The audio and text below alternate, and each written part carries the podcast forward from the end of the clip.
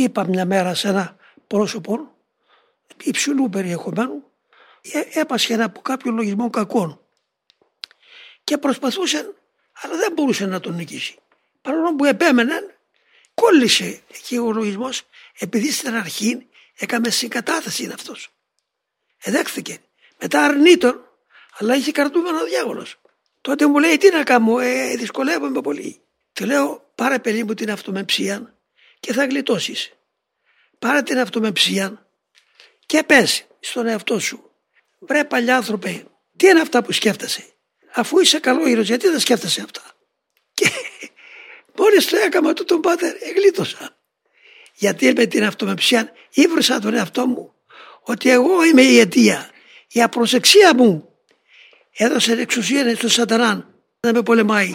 Τώρα που έπιασα την ταπείνωση που ήβρισα τον εαυτό μου και είπα ότι εγώ είμαι η αιτία, η ταπεινοφροσύνη με ελευθέρωσε από τον διάβολο και μου έδωσε πείραν στη συνέχεια.